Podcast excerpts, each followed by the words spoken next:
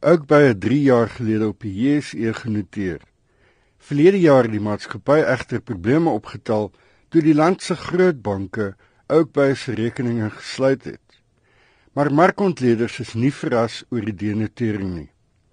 Patrick Bavana Martidi is 'n portefeuljebestuurder by Aluwani Capital Partners. One of those requirements being you need to have a sponsor uh, to actually help with the entity that is listed. But also we have seen other service providers, including auditors and bankers, uh, shying away from uh, from Oakbay, which then makes it very difficult for them to operate as a business, let alone list on the J S E.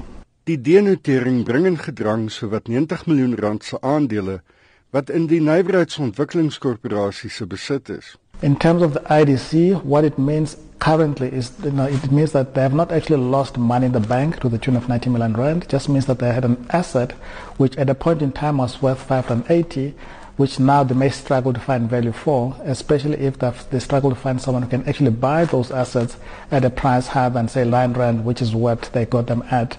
Again, bearing in mind over that time period where it was listed, it did hit at a share price of about fifty rand, which again it meant that for the I D C, compared to the nine rand, there was also value at that point in time. So we'll have to see what happens from here onwards. Uh, if, if it stays still listed, which is very likely, and there is no value in the underlying assets of, the, of that entity, then yes, you could say that the I D C will lose an amount of about ninety rands, if not more. But if they're able to salvage something and actually sell the assets piecemeal, it is still possible to actually end up with more value than what the share price reflected at the time of delisting. Die J S E het navraag hieroor na Oakbay self verwys. Oakbay het egter nie op 'n versoek om kommentaar gereageer nie.